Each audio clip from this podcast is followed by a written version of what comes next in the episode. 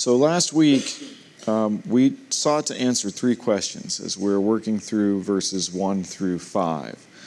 The three questions were uh, never fear, right? Because if you didn't write them down, you know that I'm going to revisit the previous week's sermon because the way that uh, we do the preaching ministry here is with an eye towards edification and teaching. So we're, we're bricklaying we're, we're adding layers week by week by week. Um, so the questions last week were what are the things above where Christ is? Um, second question was how do we seek them? And then the third question was what does it mean that our lives are hidden uh, with Christ, in Christ rather, with God? Um, the answers were pretty straightforward and simple. We saw that the things above are Christ and all that pleases Him. That's what's above, that's what's higher up than our earthly preoccupations. We saw that we seek them by setting our minds, which is a purposeful activity, setting our minds on the things above. And then we asked three additional questions in the framework of that second answer. How do I seek the things that are above? The three additional questions we asked were What does your heart desire? That was one.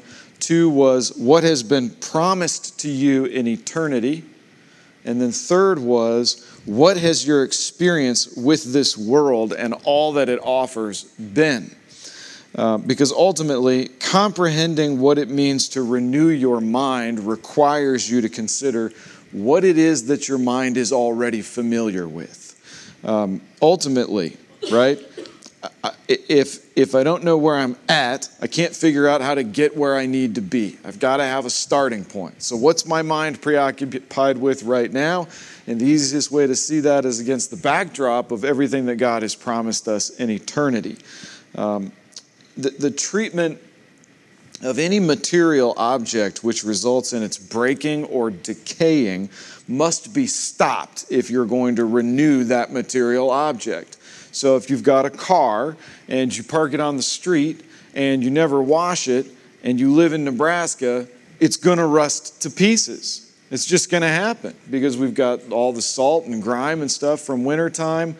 Uh, and there's squirrels that like to chew on wires and there would be no point in carefully, diligently repairing and restoring that car if you're just going to continue to treat it the same way. So if you're going to restore something like a like a like a car, like find a garage to park it in, right? So that it can be uh, kept in in good shape. The mind that's, that's preoccupied with success and personal glory or vengeance or riches or world domination can't be set on the things above where Christ is because that mind is already set elsewhere. So we've got to renew it, we've got to change the way that we think. My point in asking these three additional questions what does your heart desire? What has been promised to you in eternity? And what has your experience in this world been. My point is to illuminate the landscape of your mind. When you look around your mind, what do things look like? What do you see? What kinds of things do you see? Do you see someone at work or at school whom you hate and want to destroy for, for completely legitimate reasons? Right? Uh, do you see something there that draws you to indulge your flesh in your mind. We're looking around the mind. Because remember, if you ask the question, um, what does your heart desire? Something pops unbidden into view, right? I don't even have to suggest anything. I just say, What's your heart desire? And you think, What does my heart desire? You'll think of something. And then I say, What's God promised you in eternity? And you're either thinking of the same thing now or you're thinking of something else right? And, and because of that, you now know what your mind is preoccupied with. So, do you see things there that lead to worldly success and earthly satisfaction? Do you see rust and ruin and, and decay? Is there an abundance of fear and anxiety and worry? Well, then that's not a mind set on things above where Christ is. And I know. Uh, you, you, oh my gosh, how many times do you have to listen to a sermon where the jerk that's got the microphone floats over in front of the pulpit and starts telling you how much better he is than you because his mind's set on the things of God? I assure you that's not what I'm doing. What I do in order to apply these texts of Scripture is I make a list of how I'm doing it wrong, and then I try to identify how the, the Bible's telling me to do it right. How, what do I need to change? So believe me when I tell you I'm starting with myself. I begin with me. My heart, my mind is too often preoccupied with things that make for fear and anxiety and worry. My priorities too often reflect that of the Federal Reserve Bank of Kansas City and not Jesus Christ. My priorities need to be adjusted. My thoughts need to be changed. So, how do we go about setting our minds on things above? And essentially, what we saw was that in this life, the first thing you've got to know if you're going to set your mind on things above, the thing you most probably need to be reminded of is that in this life, the Christian does not win. We're not cool. We're not the hero. By any worldly standard, we're a bunch of losers by any worldly standards. So we looked at 1 Corinthians 1 and we read from 18 to 31 to prove it, but I'll just revisit verse 26, 27, 28, 29. Consider your calling, brothers and sisters. Not many of you were wise according to worldly standards. Not many were powerful. Not many were of noble birth.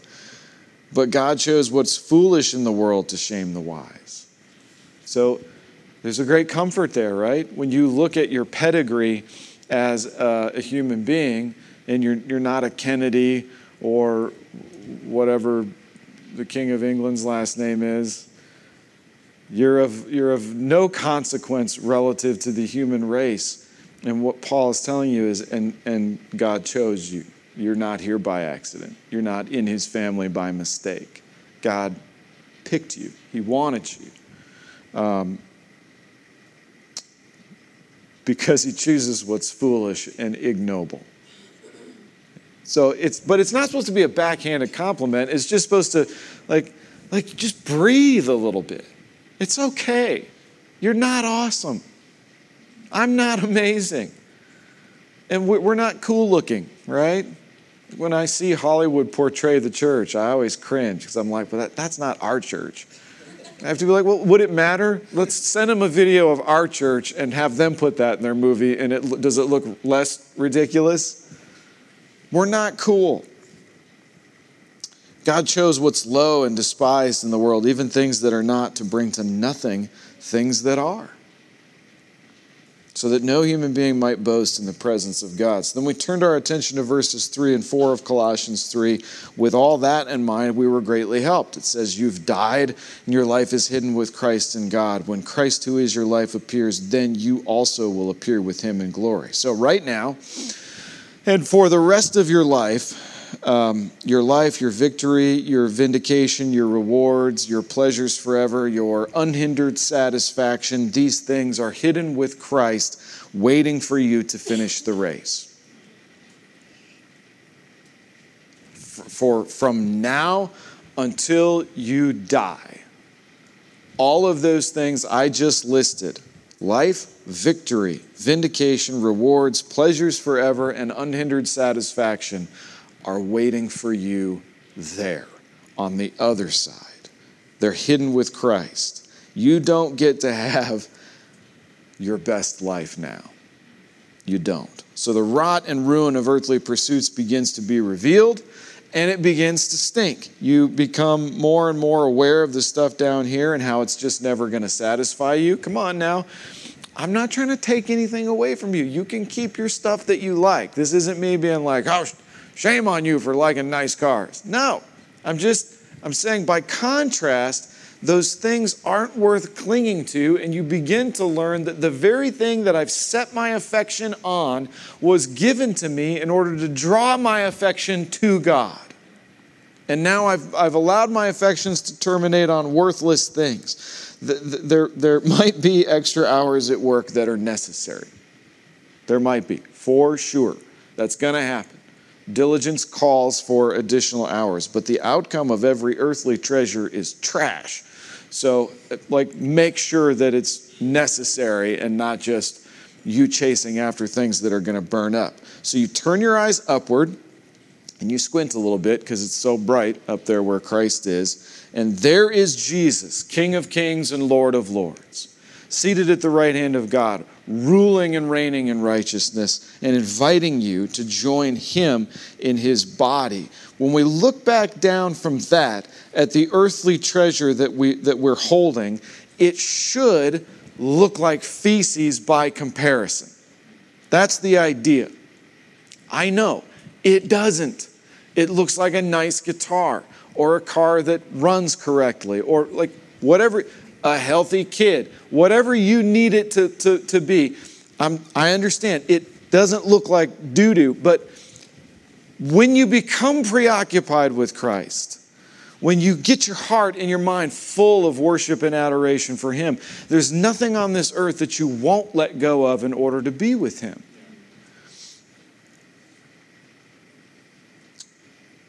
Step one, then, what do you do when you realize you're clinging to feces?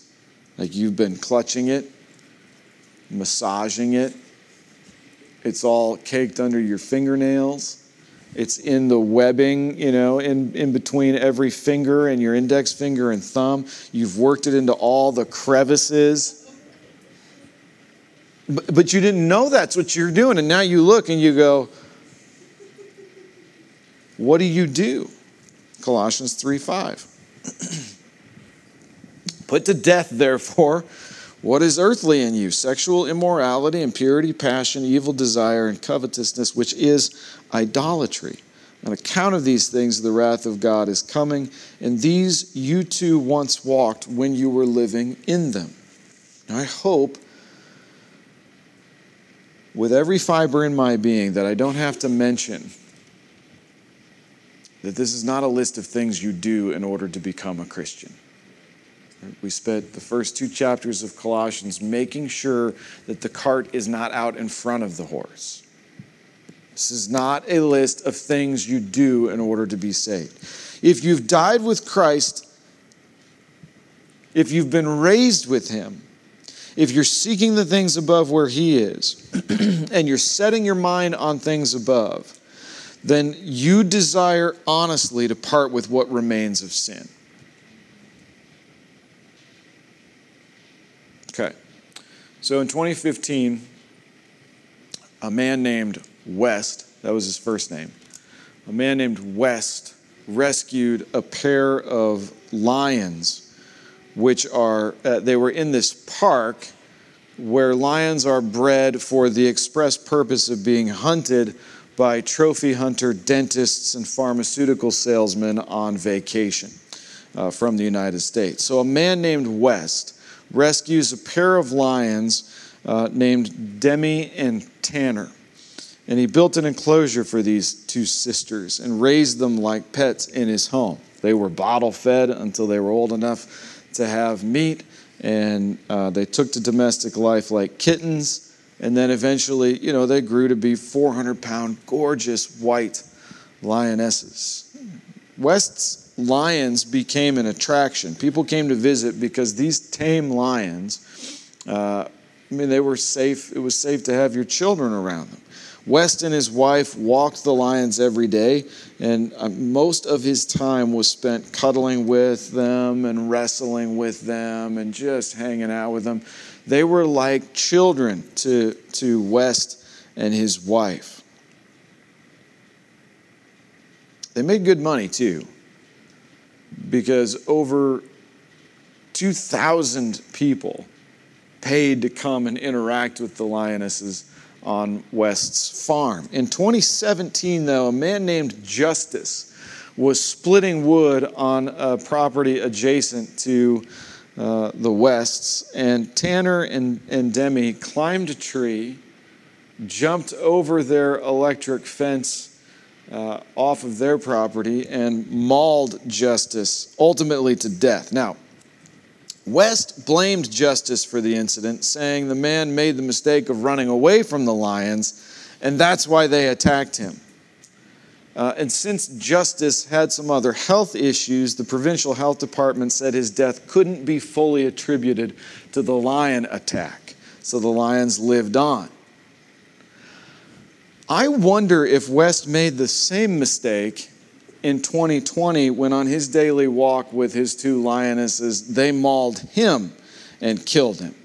I mean, I hope he didn't run away because that would make him a hypocrite as well as an insane person right?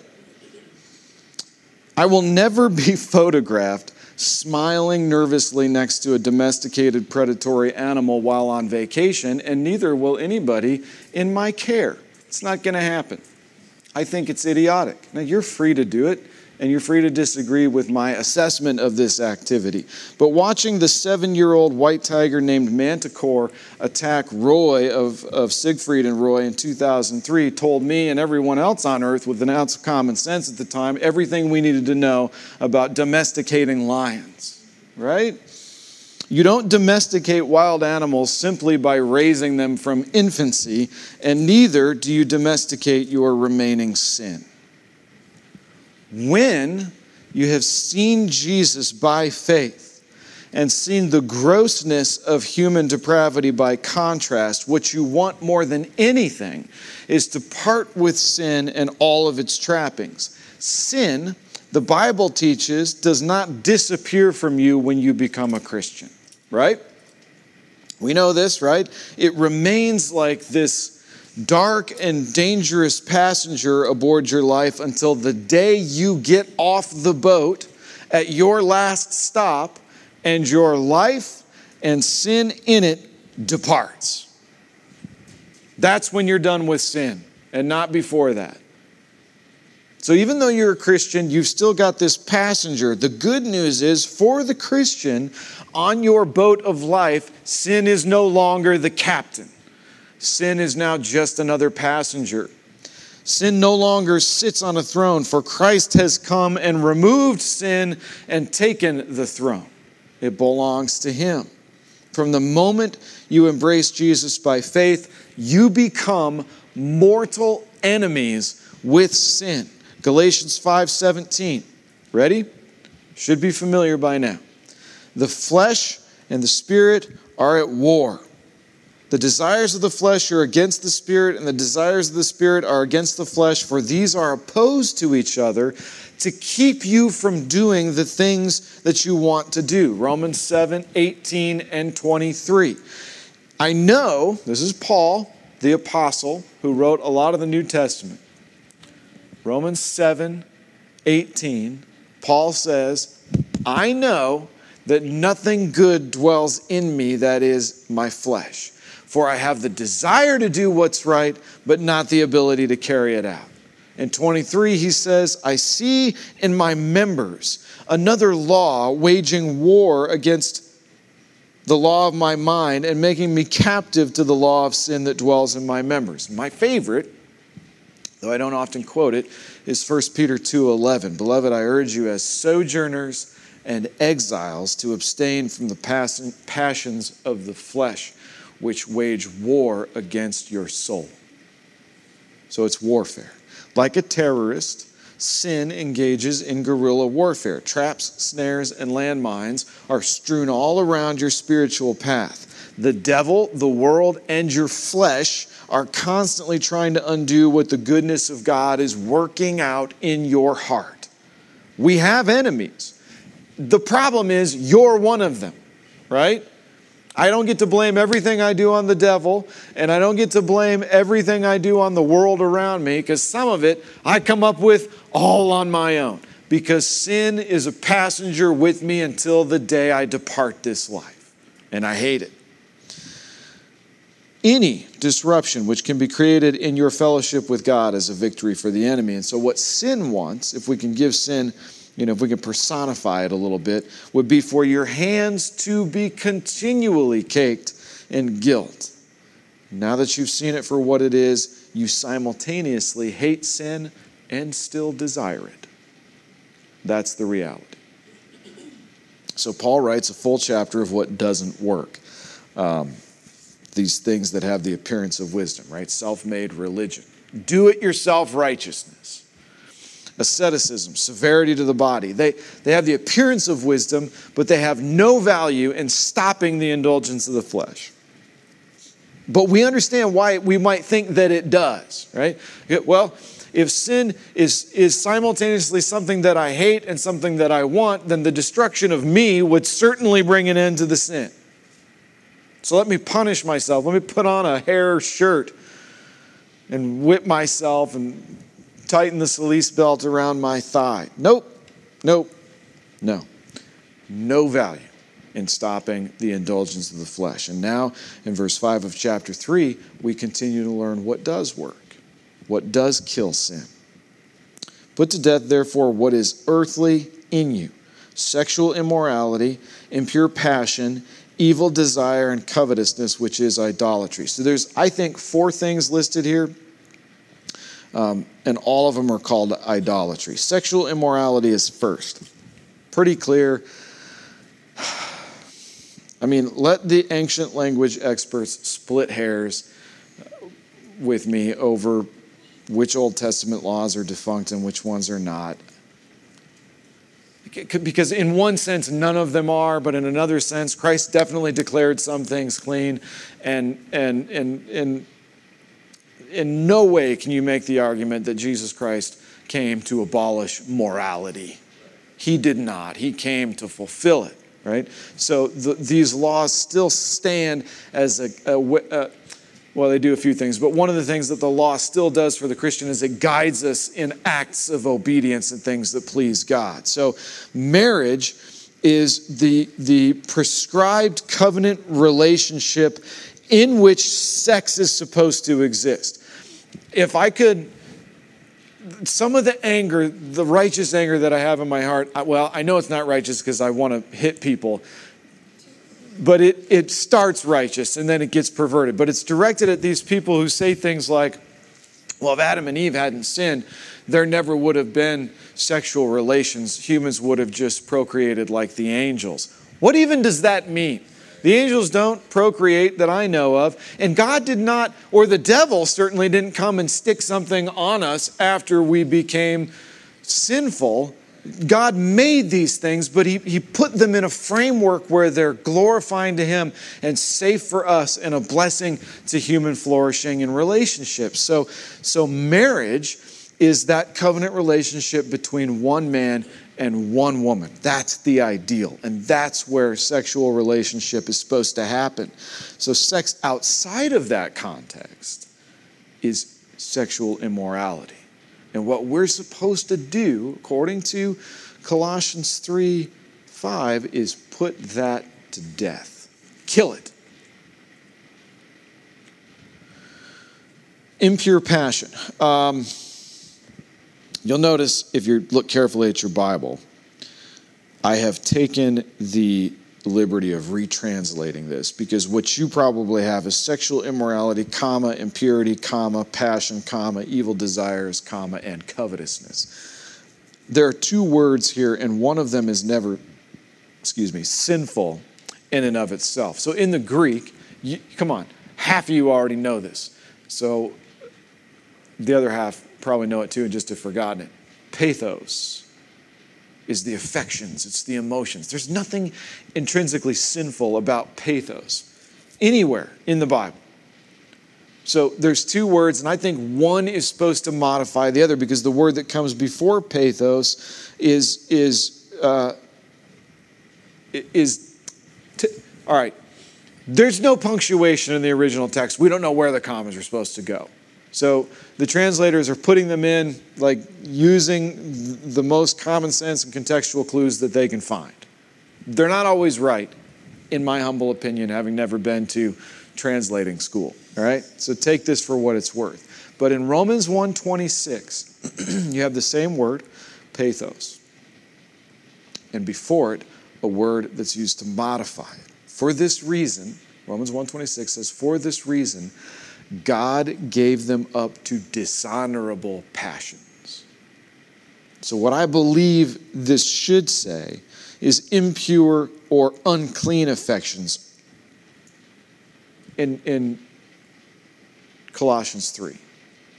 It's not just affections, it's not just passions. Passions are bad.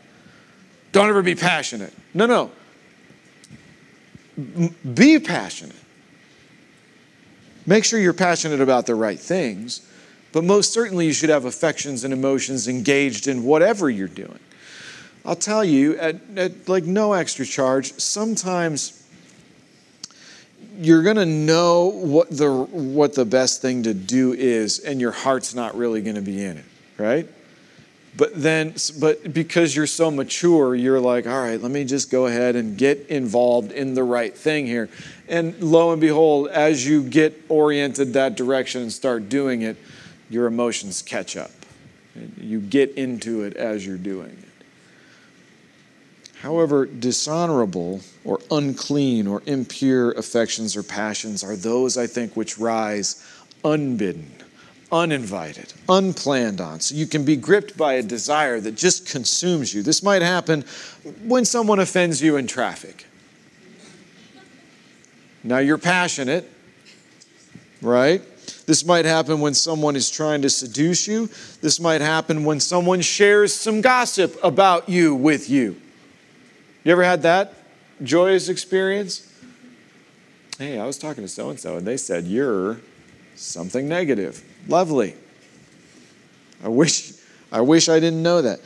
What you're supposed to do in that moment when that passion rises unbidden is kill it, put it to death. Don't nurse it, don't bottle feed it, don't try to domesticate it, kill it. Evil desire. This is trickier because evil is something we ascribe to the IRS and the tyrants that control it, right? A better word might be injurious, harmful, or dangerous desire. Harmful desires don't always appear to be harmful at first, and I cannot calculate in America, based on the national debt, how many debts are the result of dangerous desires, but how many swipes of the credit card were the result of you deciding you needed something which you only actually wanted and only really even knew about moments before you swiped the card? How many marriages? How many marriages have been maimed over concupiscence generated by the internet? I'm being as vague as I can here. That word, by the way, uh, means, well, it usually has a sexual connotation to it, but it means profound arousal. The desired concupiscence, that's the word, never mind. The desire to live in the, the internet. the desire to live in the mountains or on a beach is not sinful. Amen? Okay. I agree. Why do we live here?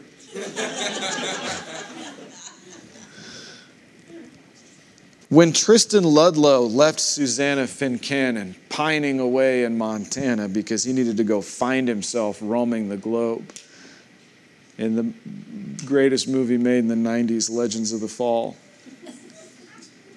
or the prodigal son, so called, demanded his inheritance before his father had passed, or a wife has fled her husband for no reason other than because she needed more excitement, or a husband has abandoned his family because he needed some freedom. I promise you, these things started with a fleeting thought. It's the indulgence of that thought that leads to evil. So when you have the fleeting thought, put it to death take it out behind the barn and shoot it. That's what Paul's calling us to do. Now, I didn't put up a picture of Demi and Tanner when they were kittens or cubs, but they were pretty cute. But I would argue some human suffering could have been avoided. If we just like cut them loose in the wild or give them the old Yeller treatment. Covetousness. To covet a thing is to believe you are more entitled to it than the person who has it. I'm going to say that again.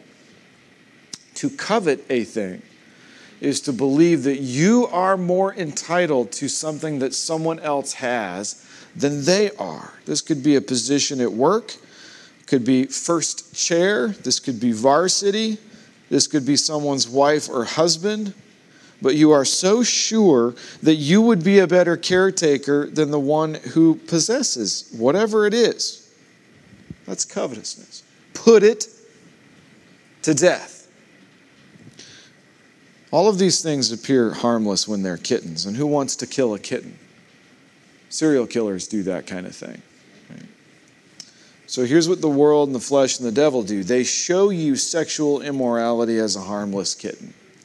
They show you impure passions as a toothless cub. They present harmful desires. Those just a fuzzy little baby.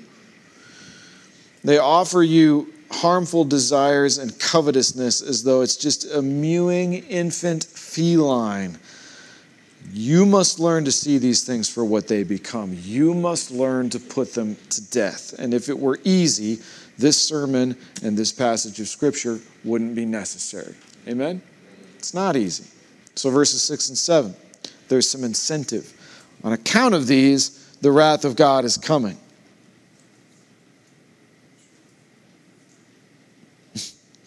All the reformed people are like, yes. in these you also once walked when you were living in them. So there's two reasons Paul gives why these things should be put to death. You with me? Is everybody still with me? The world, the flesh, and the devil will tell you that Christian morals are antiquated, unenlightened, bigoted, intolerant, and judgmental. The world, the flesh, and the devil will tell you that Christian values are antiquated, unenlightened, bigoted, intolerant, and judgmental. It's hate cloaked in religion. Okay. Uh, try this out with me. In post Christian America, let's consider what is sexual immorality in our culture? Find me something that should be prohibited according to the morals of our society.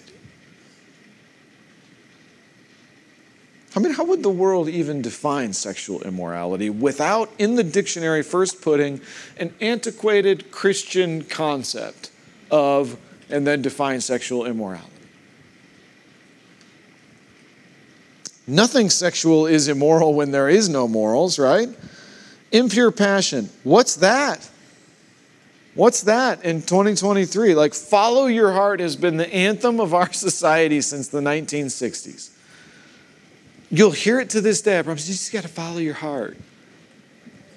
Right? Well, and who are you to tell somebody that their heart is an idiot? What gives you that right? Harmful desires. The only harm you can do in, in, in the United States in 2023 is that of keeping someone from whatever their heart tells them is right. That's the only harm you can do. Be intolerant. Covetousness, okay? There goes the entire advertising industry. Want to look like this?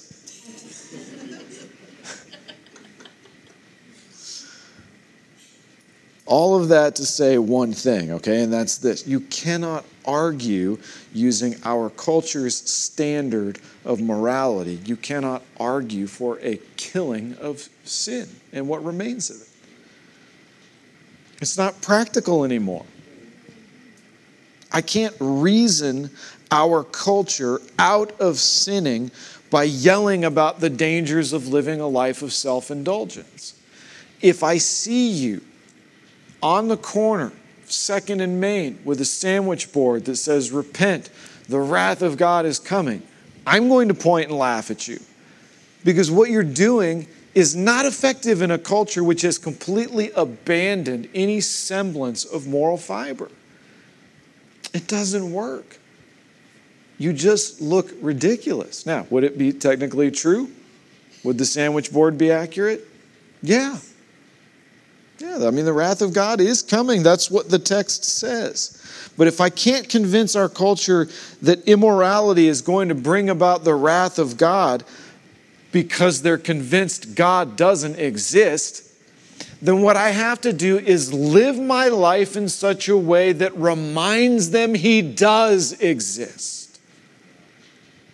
No matter how hard they want to deny it, it's got to be that when they look at me, they go, oof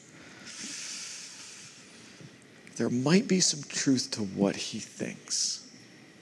That's all I can do. So, this warning is not meant to frighten anyone into obedience. Besides, Galatians already proved to us that that doesn't work, right? Um, so, why does Paul include this tidbit about the wrath of God? I think because we as Christians need some incentive to put these things to death in our own lives. Uh, it, that does not mean, I mean, look right at me. Okay? That does, that does not mean that you are at some risk if you are a Christian. It does not mean that you are at some risk of abiding under the wrath of God. I have to say it, I'm going to say it four more times because I have to, because most of you didn't even bother to look at me when I asked you to. That does not mean, for on account of these things, the wrath of God is coming, does not mean that if you are a Christian, you should be fearful that you're going to be dealing with the wrath of God, because that's what propitiation means. Jesus absorbed all the wrath of God on the cross at Calvary. It's either that or he didn't do enough. So God is not coming to pour his wrath out on you if you are in Christ, right? However, however, unbelievers will be dealing with the wrath of God. And I, you know, I just, unless we're going to become completely self aware, unaware, completely unself aware on Judgment Day, I think it might be a little awkward, just a scotch, if you, having lived your life with almost no recognition of the necessity of putting sin to death, if you are standing there justified while somebody that lived exactly like you is on their way to hell, that's going to be a little awkward for you. I made no effort to crucify sin in my mortal flesh. The only difference between me and them was I had faith in Christ Jesus, and they did not. That I don't want to be among that company of people. They're still going to be in heaven, albeit, as one theologian said, with singed leg hair, which I don't really believe, but it paints a vivid picture. They're still going to be in heaven, but I want to be there, and I want, as I'm weeping over the lost being cast into hell, I at least want to know their blood's not on my hands because I was putting sin to death in my mortal flesh as a Christian because I hate it. I don't want to give anyone the impression that forgiveness and mercy and grace and love for God have, from God have done nothing to change my life. I don't want to give anyone that impression. And if my life looks no different than the world around me, how will they ever have an opportunity to hear the gospel? Why would they ask? James gets drunk, looks at porn, cheats on his wife. Yeah, that's the person we want to go talk to about Jesus. Why would they? The second part's more practical. When I was seven, I took my bike, I believe it was on Christmas Day. In the Philippines, you could ride your bike on Christmas Day.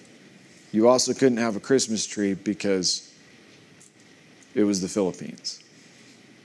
We had a Christmas tree. We put it up. We went, I think, to the BX. We came home. All of the needles were off the Christmas tree because we'd put it in a window that faced south. And it's the Philippines. Anyway, so Christmas Day, I've got my brand new bike, and I'm like, I haven't taken this thing off any sweet jumps. So we got to make that happen. So I got it up to max speed, and they had, and you see these now more and more in the United States. Instead of speed bumps, they had speed humps. They were like 10 feet, you know, wide humps. Got it going as fast as I could pulled up at just the right moment, went up in the air, and because I'd never done a jump before, it didn't occur to me that I needed to keep the handlebar straight. And so the handlebars ended up like this. Like, uh. And so then when the bike hit the ground, the wheel was going this way and I went that way. And that was my second concussion in my life. I was knocked unconscious.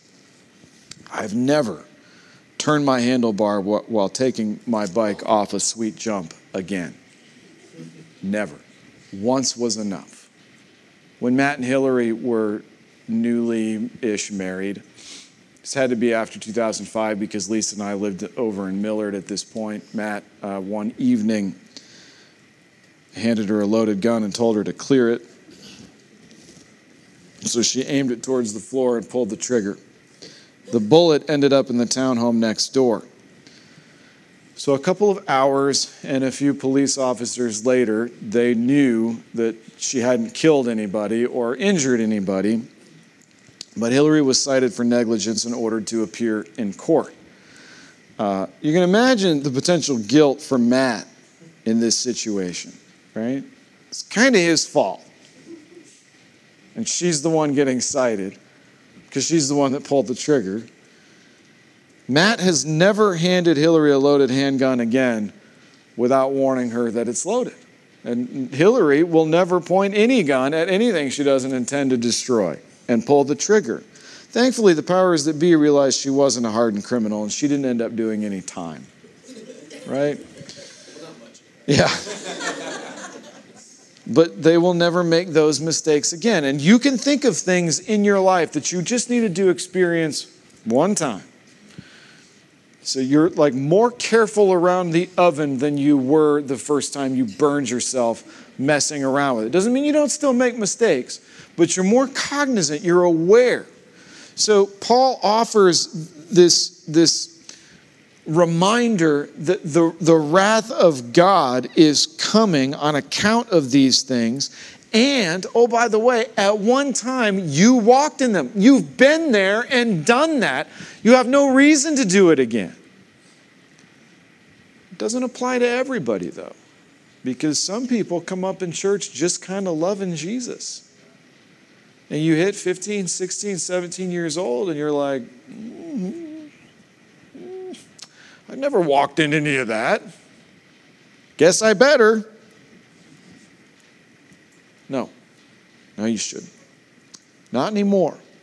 We've set our sights on heaven where our lives are hidden with Christ, which means we see sin for what it really is, and we know better than to try to domesticate something which invites the wrath of God. I'm going to make I'm going to sin in a way that that doesn't wound Christ. No, you're not.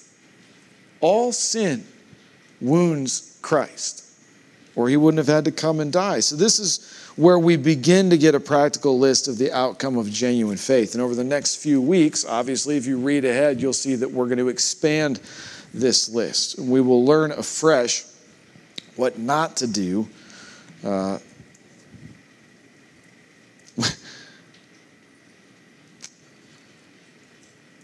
I hate saying that. I don't know how else to say it. None of these are things we do in order to become a Christian, okay? But we will learn afresh what not to do if we are a Christian, because we need the reminder. We need to be persuaded. But first is this put to death what remains of sin. Do not try to domesticate it, because it will kill you. All right, let's pray.